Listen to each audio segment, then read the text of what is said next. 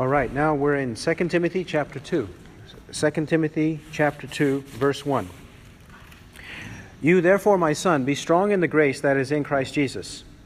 And the things which you have heard from me in the presence of many witnesses, these entrust to faithful men who will be able to teach others also.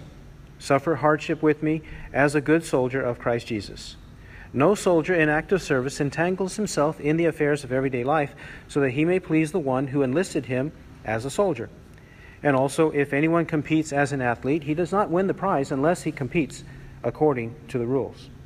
The hard working farmer ought to be the first to receive his share of the crops. Consider what I say, for the Lord will give you understanding in everything. Remember Jesus Christ, risen from the dead, descendant of David according to my gospel, for which I suffer hardship, even to imprisonment as a criminal, but the word of God is not imprisoned. For this reason I endure all things, for the sake of those who are chosen, that they also may obtain the salvation which is in Christ Jesus, and with it eternal glory. It is a trustworthy statement, for if we died with him, we shall also live with him. If we endure, we shall also reign with him. If we deny him, he also will deny us. If we are faithless, he remains faithful, for he cannot deny himself. Remind them of these things, and solemnly charge them in the presence of God not to wrangle about words, which is useless and leads to the ruin of the hearers. Be diligent to present yourself approved to God as a workman who does not need to be ashamed, handling accurately the word of truth. But avoid worldly and empty chatter, for it will lead to further ungodliness. And their talk will spread like gangrene. Among them are Hymenaeus and Philetus, men who have gone astray from the truth, saying that the resurrection has already taken place. And thus they upset the faith of some. Nevertheless, the firm foundation of God stands, having this seal The Lord knows those who are his, and let everyone who names the name of the Lord abstain from wickedness. Now, in a large house there are not only gold and silver vessels, but also vessels of wood and of earthenware, and some to honor and some to dishonor. Therefore, if a man cleanses himself from these things, he will be a vessel for honor, sanctified, useful to the master prepared for every good work. Now flee from youthful lusts and pursue righteousness, faith, love, and peace with those who call on the Lord from a pure heart. But refuse foolish and ignorant speculations, knowing that they produce quarrels. And the Lord's bondservant must not be quarrelsome, but be kind to all, able to teach, patient when wronged, with gentleness correcting those who are in opposition, if perhaps God may grant them repentance leading to the knowledge of the truth and they may come to their senses and escape from the snare of the devil, having been held captive by him to do his will. The apostle continues his exhortation and final charge to Timothy by calling him in verse 1 as his son to be strong in the grace that is in Christ Jesus. Because of all that he said previously regarding the gospel and the truthfulness of the gospel and the need to protect it, He's exhorting and encouraging him to be strong in this grace, in the grace that's only found in Christ Jesus. It's necessary not only to have grace, but to be strong in the grace, to grow in the grace. This is what is meant by growing in the grace and knowledge of our Lord and Savior Jesus Christ.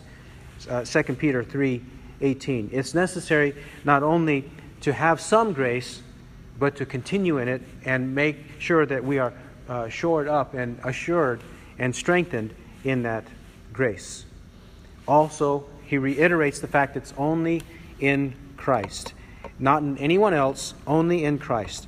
And this is eternal life, that they may know you, the only true God, and Jesus Christ, whom you have sent. That's what eternal life is. It consists of doing everything in Christ, everything for Christ, everything for the glory of Christ. Verse 2 the things which you have heard from me in the presence of many witnesses, these entrust to faithful men who will be able to teach others also. We have here uh, a few generations of disciples. He says what he's heard from Paul in the presence of many witnesses, Timothy has. Timothy should entrust to others, others who are faithful, and that they should teach others. Here, it's necessary, it's a clear indication that the gospel does not get promoted haphazardly. The gospel is not something that is erratic and, uh, and nonchalant in the way that it's promoted. It has to be done intentionally, with a purpose. Yes, it requires people, it requires ministers, it requires the opening of the mouth, it requires study, it requires discipleship, it requires people who are willing to listen and to be taught, which also requires humility. It requires people to be faithful in holding forth the gospel and proclaiming that gospel, and others have to listen to it and recognize they have to be discipled. They have to grow in it. it notice it's a, an entrustment. It's, a, it's something that needs to be entrusted. People are untrustworthy. People who hold the gospel, who have access to the Bible, are untrustworthy people, and it's even hard to find faithful men, people who will listen to it, people who are going to listen and actually adhere to it, people who will say what they mean, mean what they say. It's hard to find people like that. Many a man, Proverbs 20, verse 6, many a man proclaims his own loyalty. But who can find a trustworthy man? Who can find a trustworthy man? Everybody will say, yes, yes, raise their hand and do do something and, and say something, yeah, I believe. But there's few who are actually faithful. This is the kind of uh, person that must be sought out. Faithful ministers need to find faithful people in, so that they can trans, transition the gospel from one generation to another generation. It requires faithfulness. It also requires hardship. Verse 3 Suffer hardship with me as a good soldier of Christ Jesus. No soldier in active service entangles himself in the affairs of everyday life so that he may please the one who enlisted him as a soldier. It's necessary to suffer hardship as a soldier, a good soldier, not a rebellious one, not a careless one, but a good soldier, one who's faithful in his duties. He has enlisted himself in the service of his enlister. The one who enlisted him is the one who calls the shots, is the one who says, If you become a soldier, these will be your duties. This is what you must do. You must be ready and willing to die for your nation. You must protect your nation. All of this is necessary. and so, good soldiers must be ready and willing to suffer hardship. And so, because of that, he says in verse 4 If you're in active service, if you are in active service, does the one in active service entangle himself in the affairs of everyday life? There are many things he could do if he were not a soldier, which in and of themselves are not necessarily bad things. But since we are soldiers of Christ, we ought to be willing and ready to give up those things that in and of themselves the activity may not be a bad thing. It's not going to harm you spiritually, it's not going to damage your body, whatever. It's not bad in that sense. But if we are Christians, do we really want to do those things all the time? Do we want to spend one hour, three hours, five hours doing this or that activity that squanders our time? We wouldn't want to do that because we have enlisted ourselves as soldiers of Christ. So we don't entangle ourselves in the affairs of everyday life. This requires commitment, it requires dedication.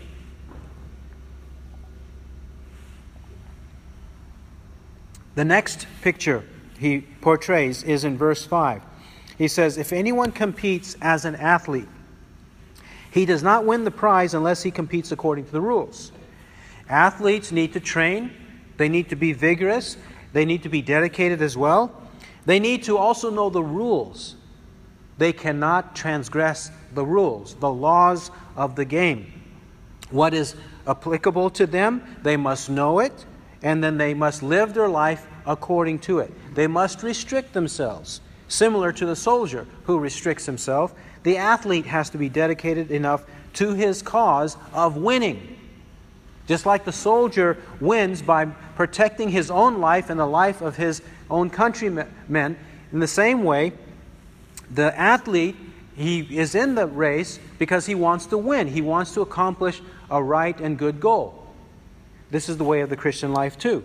We have to have that goal of living according to the rules. In 1 Corinthians 9:27 the apostle says, "I buffet my body and make it my slave, lest possibly after preaching to others I myself might be disqualified." He does not want to be disqualified from winning the prize. He does not want to be, so he buffets his body. He's not talking about torturing his body, he's talking about self control. He's talking about self control as an athlete would do, and even as a soldier would do. They have to practice some self control to maintain their duties and to win the prize. Then, verse 6 the farmer, the hard working farmer. He describes the farmer that way. Not a lazy farmer. There should be no lazy ranches and farms that exist.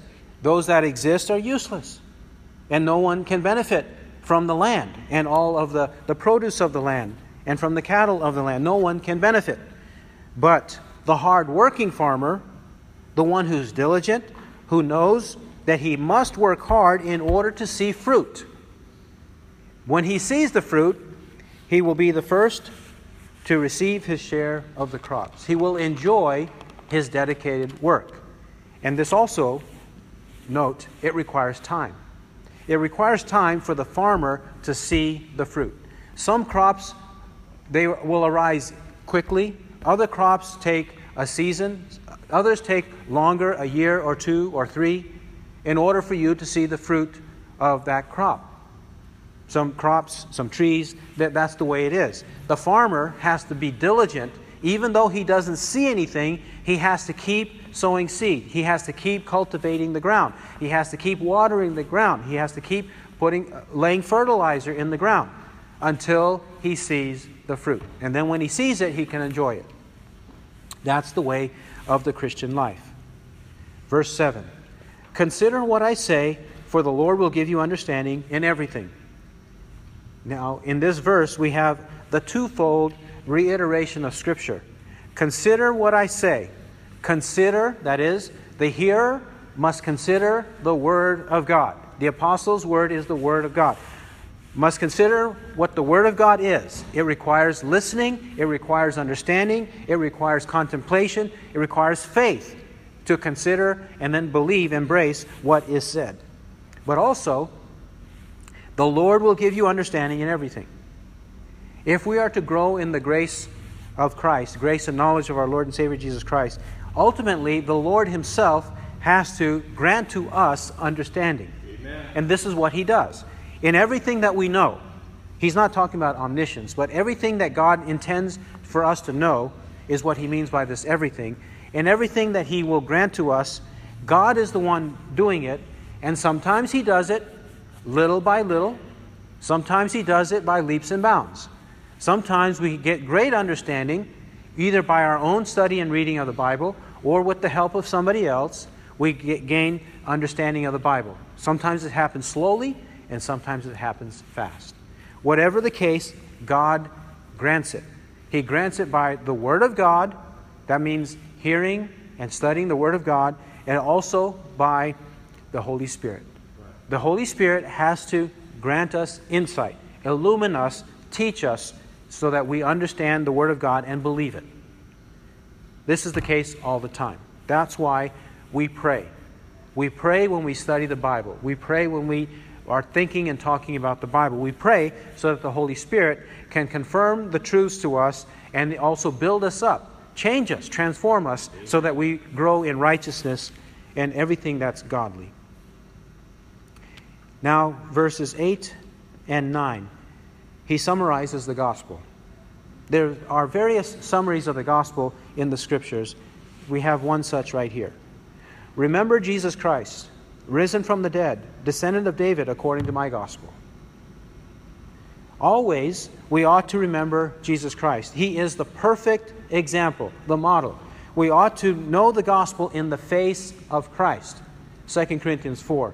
This is where we see God. We see God in Christ. That's why constantly we must we must be mindful of Christ, never be ashamed of Christ, always mention Christ, Christ is everything. Also, by implication, whenever we hear people who do not mention Christ, who do not mention the word of Christ, who don't preach Christ, who don't teach Christ, avoid them. Run away because they are false teachers. If they don't want you to know Christ, if they're promoting themselves instead of Christ, then there's a problem. If they're pr- promoting their own ideas, their own articulation of, of spiritual, religious, and theological, philosophical concepts, if they're promoting their own and not driving you and making you seek the Bible, then avoid them. Because they're not causing you to remember Jesus Christ. They can't, because they're not driving you to the Word of Christ, which teaches that He was risen from the dead. In that one phrase, He's saying, Jesus came to die on the cross, to be buried, and then to rise from the dead on the third day. That's the gospel. That's a brief explanation of the gospel. Christ risen from the dead. Sometimes the scriptures will say it in other, in other ways.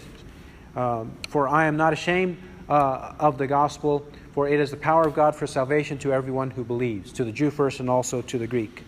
Or, but may it never be that I should boast except in the cross of our Lord Jesus Christ.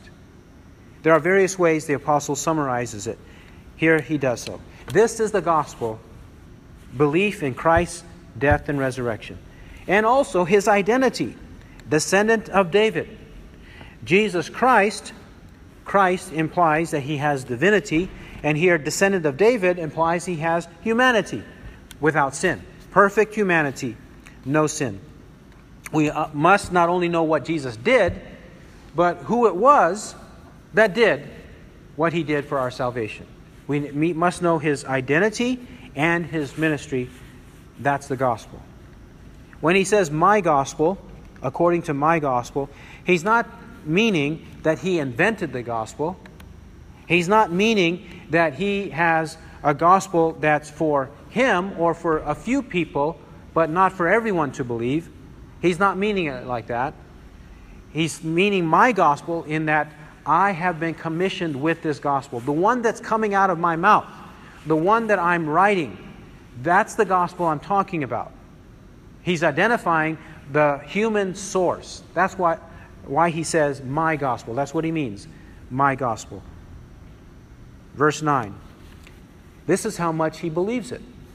Verse 9. For which, this gospel, for which I suffer hardship even to imprisonment as a criminal, but the word of God is not imprisoned. He believes this gospel so much that he's willing to be persecuted, to suffer hardship, even to be thrown into prison. That's the kind of faith and dedication he has. The false teachers of the world, what do they want? They want comfortable, uh, air conditioned offices. The false teachers of the world want their huge houses. The false teachers of the world want their airplanes. They want two or three or four houses. They buy 500 and $1,000 suits. This is what false teachers do. They have all kinds of luxury. This is the way they live. They're not generous with it. In fact, they take the widow's mite. They take the widow's mite and enrich themselves with it. But not Paul, not a true teacher. A true teacher suffers hardship, even to imprisonment, not for criminality. He says here, as a criminal. He's not really a criminal, but he's suffering as a criminal. He's suffering because he's preaching the kingdom of Christ. That's why. He's suffering because he's living righteously. He's not suffering because of sin. He's suffering because he's being faithful to God. That's the way it should be for all of us. But when we see the people of God afflicted, imprisoned, mistreated, un- unjust treatment of them, like Paul, we ought not to be discouraged because he says, But the word of God is not imprisoned. You cannot imprison God, and you cannot imprison the word of God. The word of God will spread, it will keep spreading. God will raise up somebody else. Instead of Paul preaching, he'll raise up somebody else. Even Jesus only preached for three and a half years. He didn't preach for four years, or ten years, or a hundred years, or a thousand years. He's not on the earth eternally because God will raise up somebody else. The Word of God will not be imprisoned. And even while in the prison, he will spread the word there because there will be prisoners, at least one of them, eventually released and then go preach the gospel outside of prison. The Word of God cannot be imprisoned. That's why we must preach it. It is the means of salvation, our only means of salvation. Verse 10. He also looks at the goal, the redemptive goal in the life of others. Verse 10. For this reason I endure all things. For this reason I endure all things. What is the reason he endures all things? Why does he suffer hardship?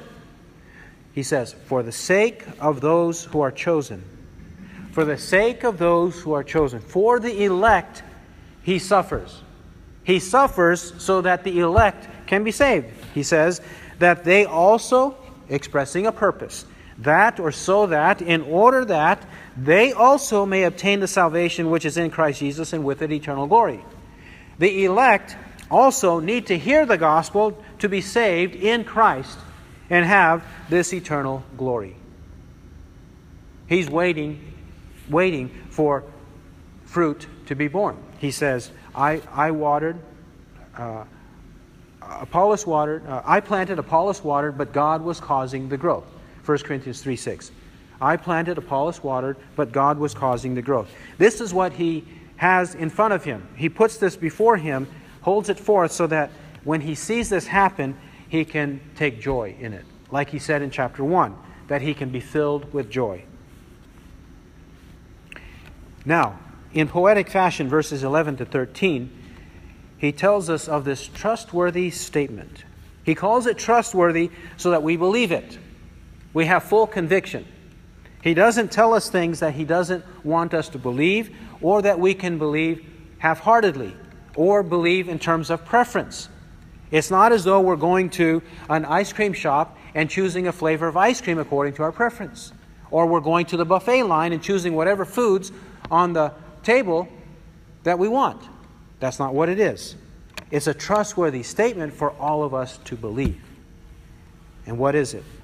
For if we died with him, we shall also live with him.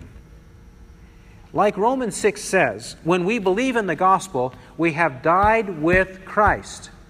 We have identified with his death. We believe in his death. We shall also live with him. Now, spiritually, we are alive. But just as Christ rose from the dead physically, we shall live physically. Our spiritual rebirth occurs now, then our physical rebirth from the dead, the day of resurrection, will show forth that we will rise with him and we will be just like him. Jesus said, John 14, 19, Because I live, you shall live also. Because I live, you shall live also. And also uh, John 11, 25, I am the resurrection and the life. He who believes in me shall not die, and he who lives and believes in me shall never die. Do you believe this? This is what he's saying here. We believe he died, and we know he, he rose. We believe he rose. The same for us. Spiritually first, physically second. Therefore, there's no second death for us. Verse 12 If we endure with him, we shall also reign with him. If we endure, enduring until the end. He who endures until the end shall be saved. Matthew 24 13. If we endure until the end, we shall be saved. The characteristic of a true believer is that he endures until the end. And when we endure until the end, we will reign with him. We'll reign with him. We will be priests of God and of Christ Jesus, and we will reign upon the earth. Revelation 5:10. We will reign with Christ on the earth forever. We'll be kings and royal priests, though we don't deserve it. He'll make us that. But also, verse 12 if we deny him, he also will deny us. Cowards those who will not confess Christ before men are actually deniers. And those who practice this kind of denial of Christ will not go to heaven, will not be saved, because Jesus himself will say that they do not belong to him. He will deny them before the Father. Jesus explained that he would do so. He says in Matthew chapter 10, Matthew chapter 10, verse 32. Everyone, therefore, who shall confess me before men, I will also confess him before my Father who is in heaven. But whoever shall deny me before men, I will also deny him before my Father who is in heaven. We cannot be Christ deniers and say we are Christians. Right. Cannot be so. Many people claim to know Christ, but the moment you ask them about Christ and the things of God, they deny it. They reject it. But Christ will reject them. But verse 13 it's not as though we have to have perfect fidelity to Christ. Yes, we strive for it. Christ told us to strive for it. Matthew 5:48, therefore you are to be perfect as your heavenly Father is perfect. We are to strive for it, but many times we lack faith. Verse 13. If we are faithless, meaning not perfectly faithful. He's not saying faithless meaning we are devoid completely of faith. He's talking about imperfect faith. If we have imperfect faith, he remains faithful, for he cannot deny himself. If we have imperfect faith, Christ will remain faithful toward us. He'll save us from our sins because he's promised to save us from our sins, and he cannot deny himself. He will not renege on his promise. What he says will take place because he believes because we believe in him because he loves us and he has delivered us out of darkness and into light. Romans 8 1. There is therefore now no condemnation for those who are in Christ Jesus. There's no condemnation for those who are in Christ Jesus. John chapter 5, verse 24. Truly, truly, I say to you, he who hears my word and believes him who sent me has eternal life and does not come into judgment or condemnation, like Romans 8 1, does not come into condemnation, but has passed out of death into life. Also, John chapter 10. John chapter 10. But you do not believe because you are not of my sheep. My sheep hear my voice, uh, I, and I know them, and they follow me. And I give eternal life to them, and they shall never perish. And no one shall snatch them out of my hand. My Father, who has given them to me, is greater than all, and no one is able to snatch them out of the Father's hand. I and the Father are one. John 10, 26 to 30. Jesus said that if we are his sheep, we know him, we know uh, he knows us, we know his voice, we follow him, he gives us eternal life, and they shall never perish. His power, his powerful hand, and the Father's powerful hand are in control so that we will never escape their grasp. We will be saved until the very end, until the uttermost. Because God is faithful. Now, now he turns his attention to being faithful and not following false teachers. 14. Remind them of these things remind the people of God. And it's not only for Timothy, the pastor and elder of the church, it's also for the people of God to adhere, to hold fast to these truths. Remind them of these things and solemnly charge them. Solemnly charge them. This is serious business. When we talk about the truths of the gospel, we cannot negotiate, we cannot be pretenders, we cannot uh, mitigate the truthfulness of the gospel because we, it is a solemn charge. It's truth, it's eternal life. These are matters of life and death. In the presence of God, God is witness to everything we think and say and do. God is witness.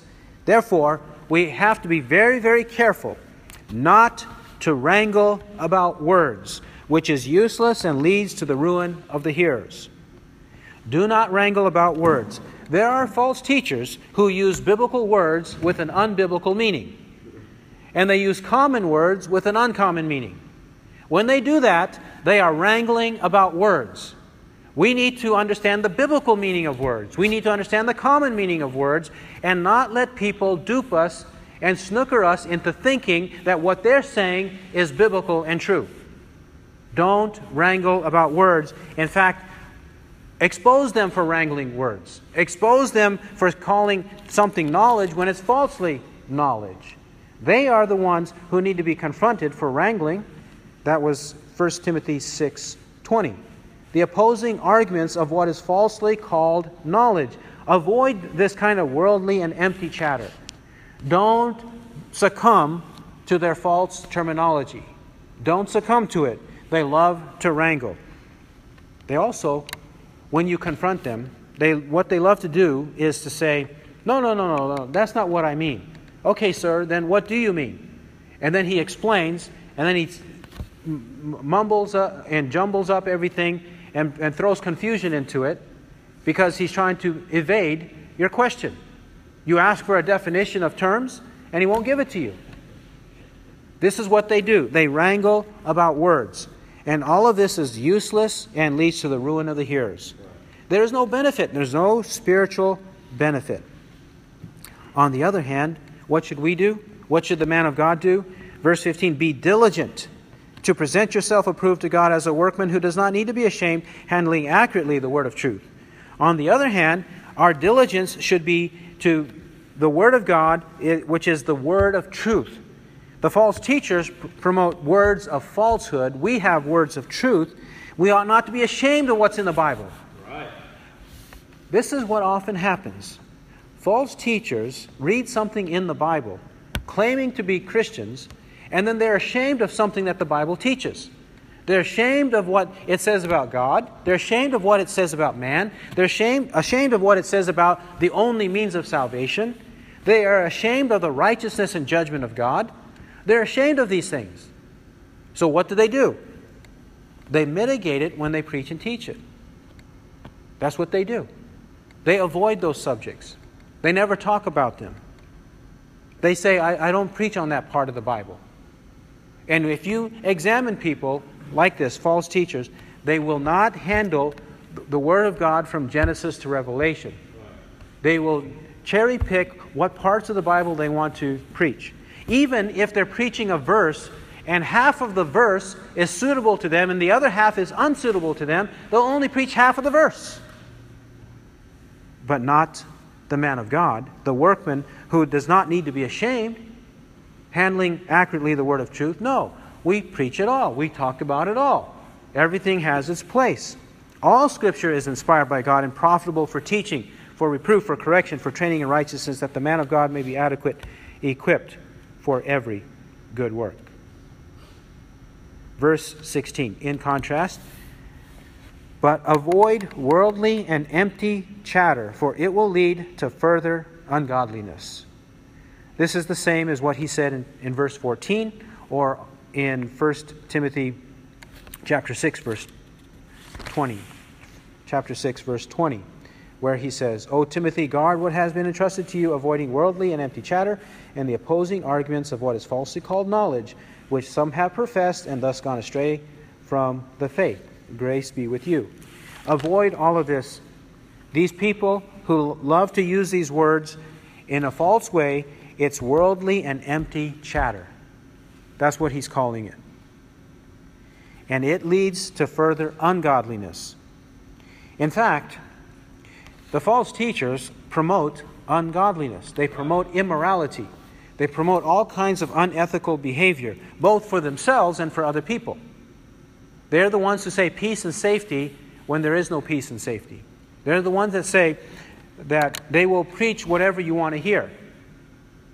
That has happened. It has happened.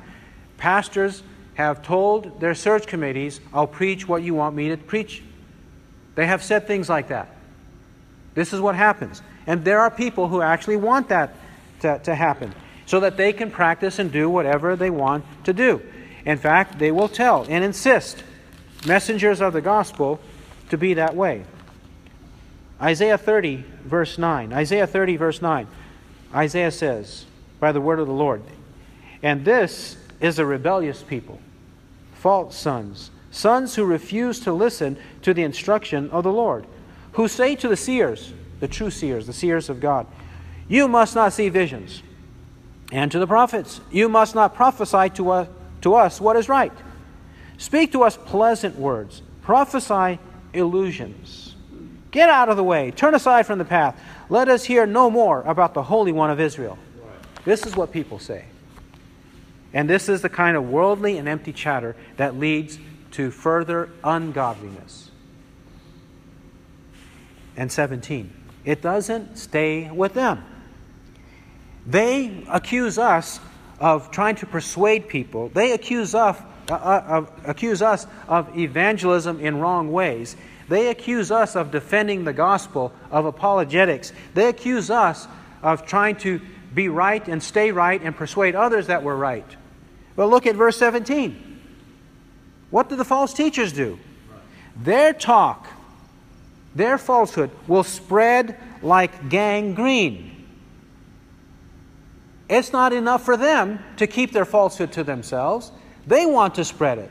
They want to evangelize with their falsehood. They want to defend their falsehood. When anybody confronts them about their falsehood, they defend themselves. They say, You have no business confronting me. That's unloving. That's unchristian. That's ungracious. Show me some grace. That's what they say. By the way, show me some grace or show me grace is not a biblical phrase. And it's not even a biblical concept. But they use it. Their talk spreads like gangrene, like this deadly disease that spreads throughout the whole body. Gangrene. That's the way their falsehood spreads. They are great evangelists and apologists for their own falsehoods. Again, in verse 17, as the apostle does two times or two names in every chapter of 2 Timothy, he mentions two false teachers by name Hymenaeus and Philetus. Hymenaeus and Philetus, two false teachers, and he has them in mind, probably the leaders of this doctrine, the doctrine of verse 18. Men who have gone astray from the truth, they're not promoting the truth, saying that the resurrection has already taken place, and thus they upset the faith of some. These two men were saying that the resurrection has already taken place. If it's already taken place, it must have been an invisible resurrection. And if it were, were an invisible resurrection, they were probably also saying the resurrection has already taken place and you missed it. They missed it too. They missed it too. they missed it too. Therefore, the resurrection, what they were saying is the resurrection that Paul and Jesus and others preached was not a, a, correct resurrection. We are preaching the correct resurrection, and it's an invisible resurrection. Jesus and Paul's resurrection is a physical resurrection, and that can't be true. So they contradict Paul and Jesus and Isaiah and Moses and Daniel and everybody else who preached resurrection. And when they do that, they upset the faith of some. They cause anxiety distress, division, contention, and the upsetting of the faith. They turn people away from the gospel. There are people who say that on one or two or three issues, we ought to hold forth and, and stand firm. We cannot negotiate. But there are many other doctrines that are negotiable. However, notice here, there are some people who don't even put resurrection in the non negotiable category. But here, the Apostle Paul puts resurrection in the non negotiable category, as he does some, many other things in the non negotiable category. We're not supposed to take a minimalistic view of true doctrine, and if we reject that true doctrine, then we go to hell only if we reject this one doctrine or this two, these two or three doctrines. That's not the way the Bible teaches it. Amen. The Bible teaches whatever is in the Bible, whatever is true, whatever we should believe, we should believe. And if we detract from it, if we contradict it, we controvert it, then God will deny us. As he said in verse 12 If we deny him, he also will deny us. Whoever goes too far and does not abide in the teaching of Christ does not have God. 2 John.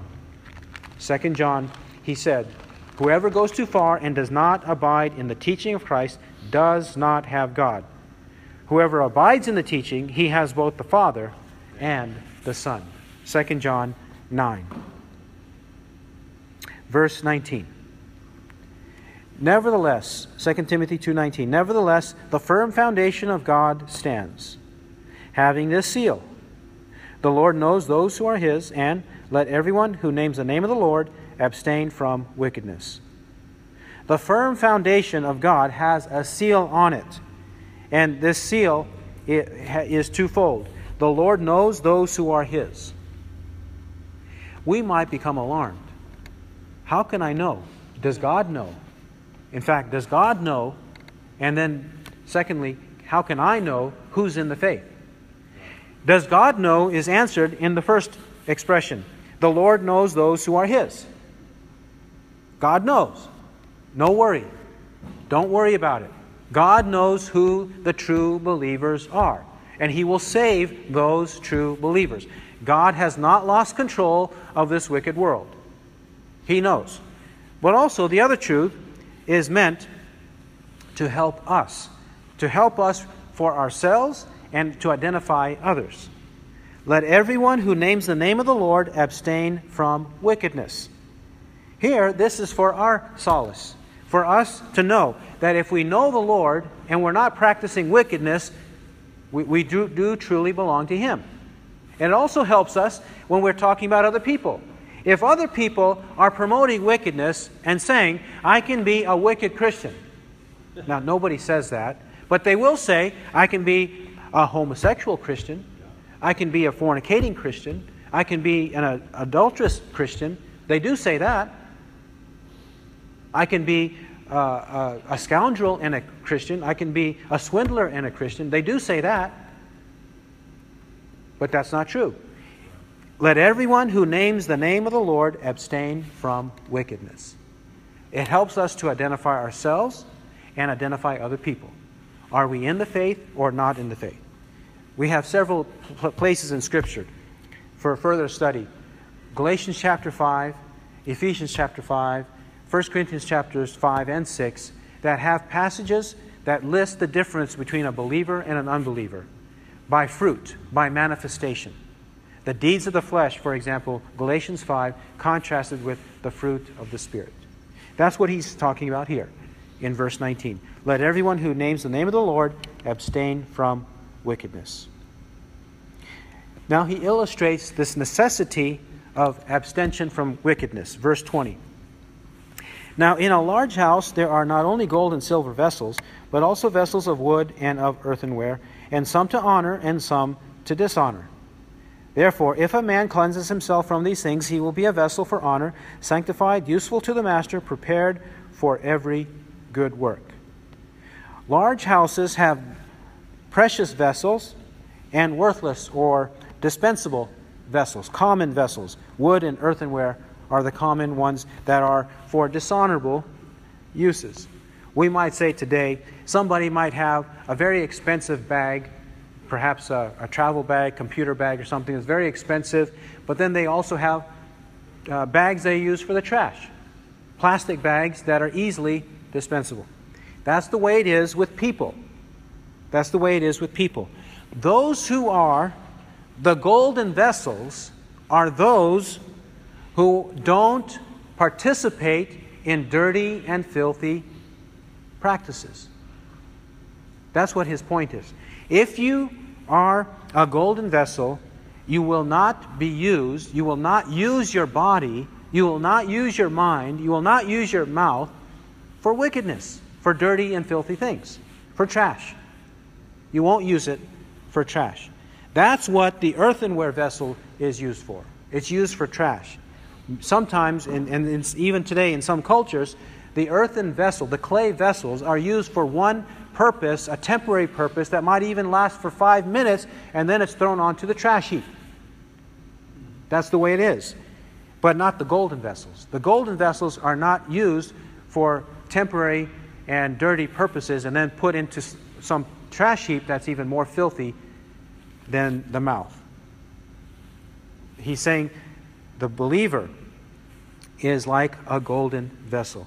And when he is that way, he will be useful for honor, he'll be sanctified, useful to the master, prepared for every good work. That's the kind of vessel God wants. A vessel that's vessel for honor, sanctification, useful, and pre- prepared for every good work. Now, verse 21 says, If a man cleanses himself from these things. When it says that he cleanses himself from these things, it does not imply that he cleanses himself by himself. Right. That's not what the scripture means. When this noun, this pronoun, which is a reflexive pronoun, himself is used, sometimes it means by himself or himself alone. And at other times it means for himself, to benefit himself. And that's the sense here. If a man cleanses himself, that is, for his benefit, so that he's not participating in dirty and filthy sins, he will be a vessel for honor, sanctified, useful to the master, prepared for every good work. That's the sense in which he means it. He's saying that when a man is cleansed, clean, because uh, that cleansing has taken place to benefit himself, then he shows forth that he's a golden vessel. That's, that's all he means. He's not saying by himself. Why do we know he's not saying by himself? Because in chapter 2, verse 10, he believes in election. Verse 10 says, For this reason I endure all things for the sake of those who are chosen. He's working for the chosen people. He's not working for every person in the world. He's working so that the chosen people of the world will be saved. The ones that God wants to save will be saved because they are chosen of God. He believes in predestination or election, choice, gracious choice of God. He believes in that from verse 10.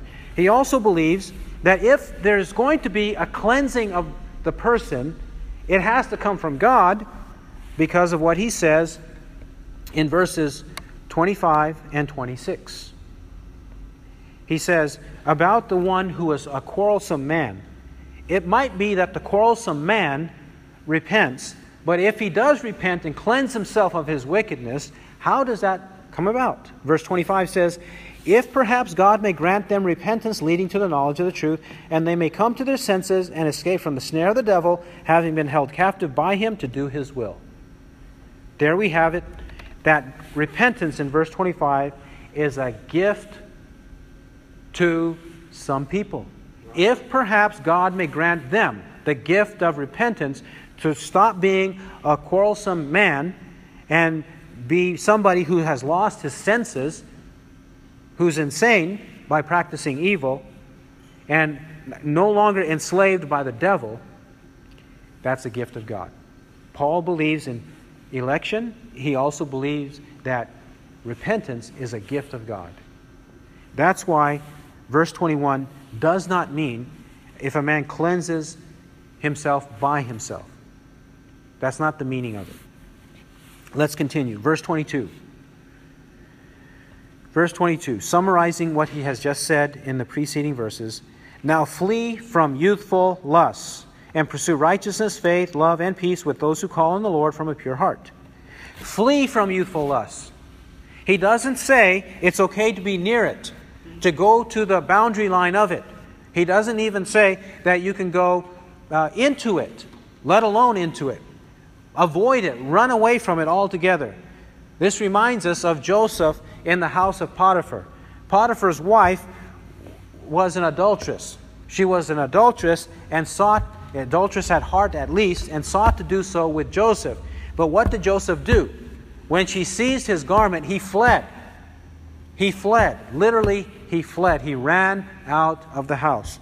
That's the kind of thing we need to do with youthful lusts. Whatever the lusts are, whether they are sexual lusts, whether they are indulgences of uh, elements and food and drink, whatever the lusts are, even if they are lusts of the eyes and addictions we have to things on the computer, whether it's computer games or whatever, hobbies and habits we have, whatever these lusts are that make us insane people, to lose our senses, as he says in verse 26.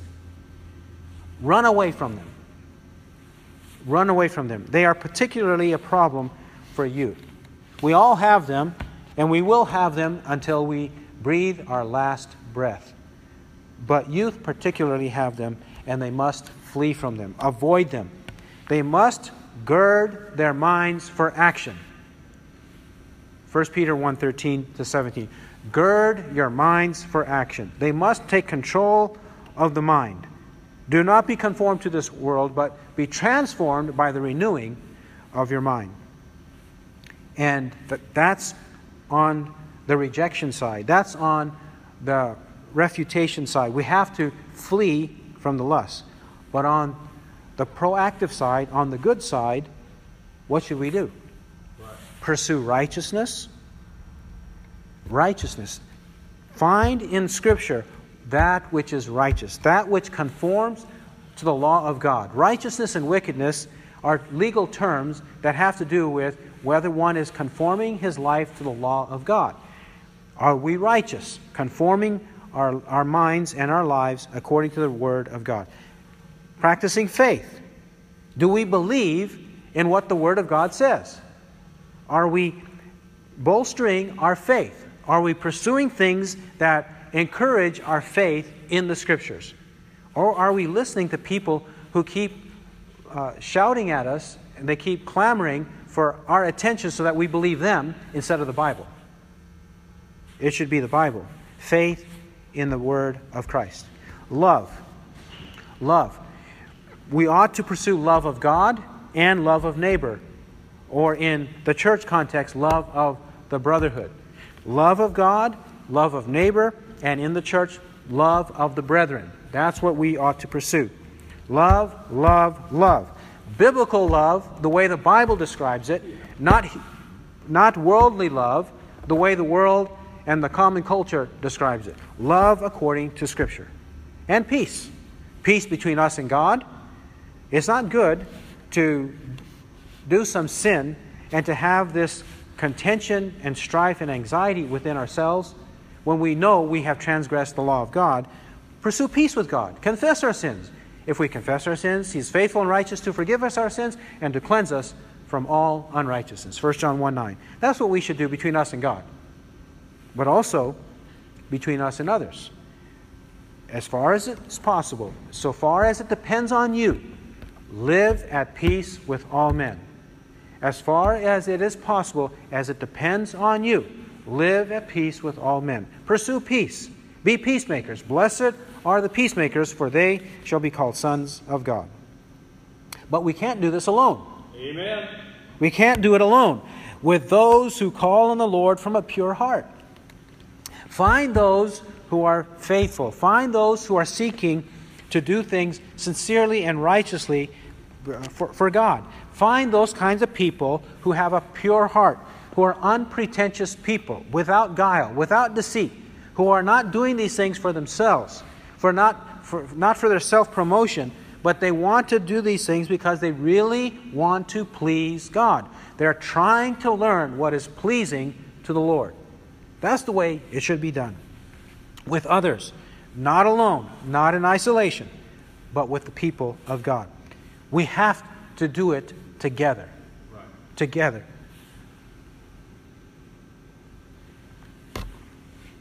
23. 23. But refuse foolish and ignorant speculations, knowing that they produce quarrels. There are foolish and ignorant speculations. That is, things that the Bible does not say. The Bible does not say a lot about many things. There's no need to speculate on those things.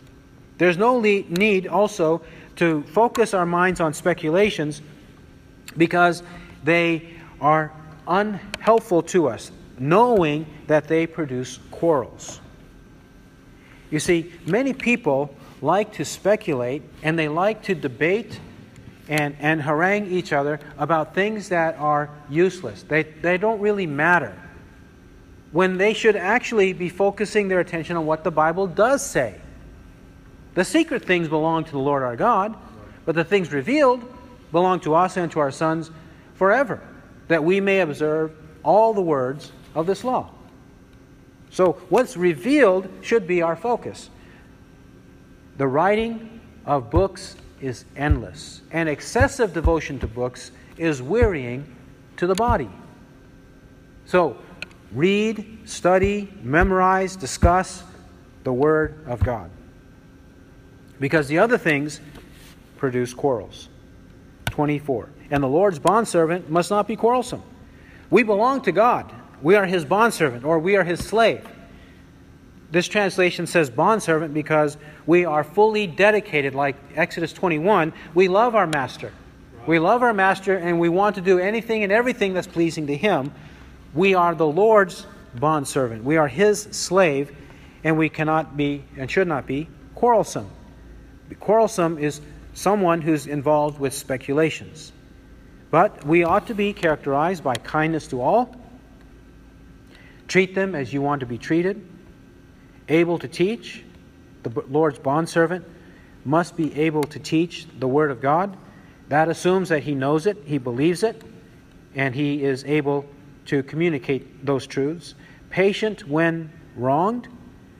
Patience should be exercised not knee jerk reactions to everything. 25, with gentleness, correcting those who are in opposition. Correct those who are in opposition with gentleness. Now, this gentleness needs to be met when there is humility and gentleness with those who detract. Many detractors are often not belligerent in their detractions. They, they might detract, but they might do it politely, kindly, and gently. So when they do so, be gentle to them. That's the point. Now, he's not addressing at this point meeting force with force. Because when Jesus met the Pharisees and the scribes in Matthew 23, when he met them, and he knew that they were obstinate, they had no desire to listen, they had no desire to believe, but they were there in their insidious fashion misleading the people they won't enter the kingdom of heaven, and they prevent others from entering the kingdom of heaven. When he met them, he called them wolves, he called them whitewashed tombs. He, he says, Who warned you to flee from the sentence of hell? Fill up then the measure of the guilt of your fathers. Go on, continue. Practice your sin and go to hell for it. So, in this case, however, 25, he's not talking about those kinds of people. He's talking about people who are willing to listen even though they may disagree even though they may have a habit of bringing up speculations, just be patient with them and deal with them kindly and gently. Because, verse 25, if perhaps God may grant them repentance leading to the knowledge of the truth. As we said before, it says God may grant repentance. Perhaps God may grant repentance. If perhaps God may grant repentance. If repentance takes place in anybody, as we said in verses 19 to 21. If it's going to take place in anybody, it will take place because God gives it, grants it as a gift.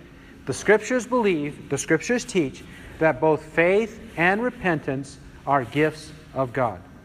Faith is a gift of God according to Philippians 1 29, Ephesians 2 8 to 10. Faith is a gift. Here he says repentance is a gift. 2 Timothy 2 25. Acts 5.31, Acts 11.18. 11.18, for example. So then, God has also granted to the Gentiles the repentance that leads to life. We pray for this.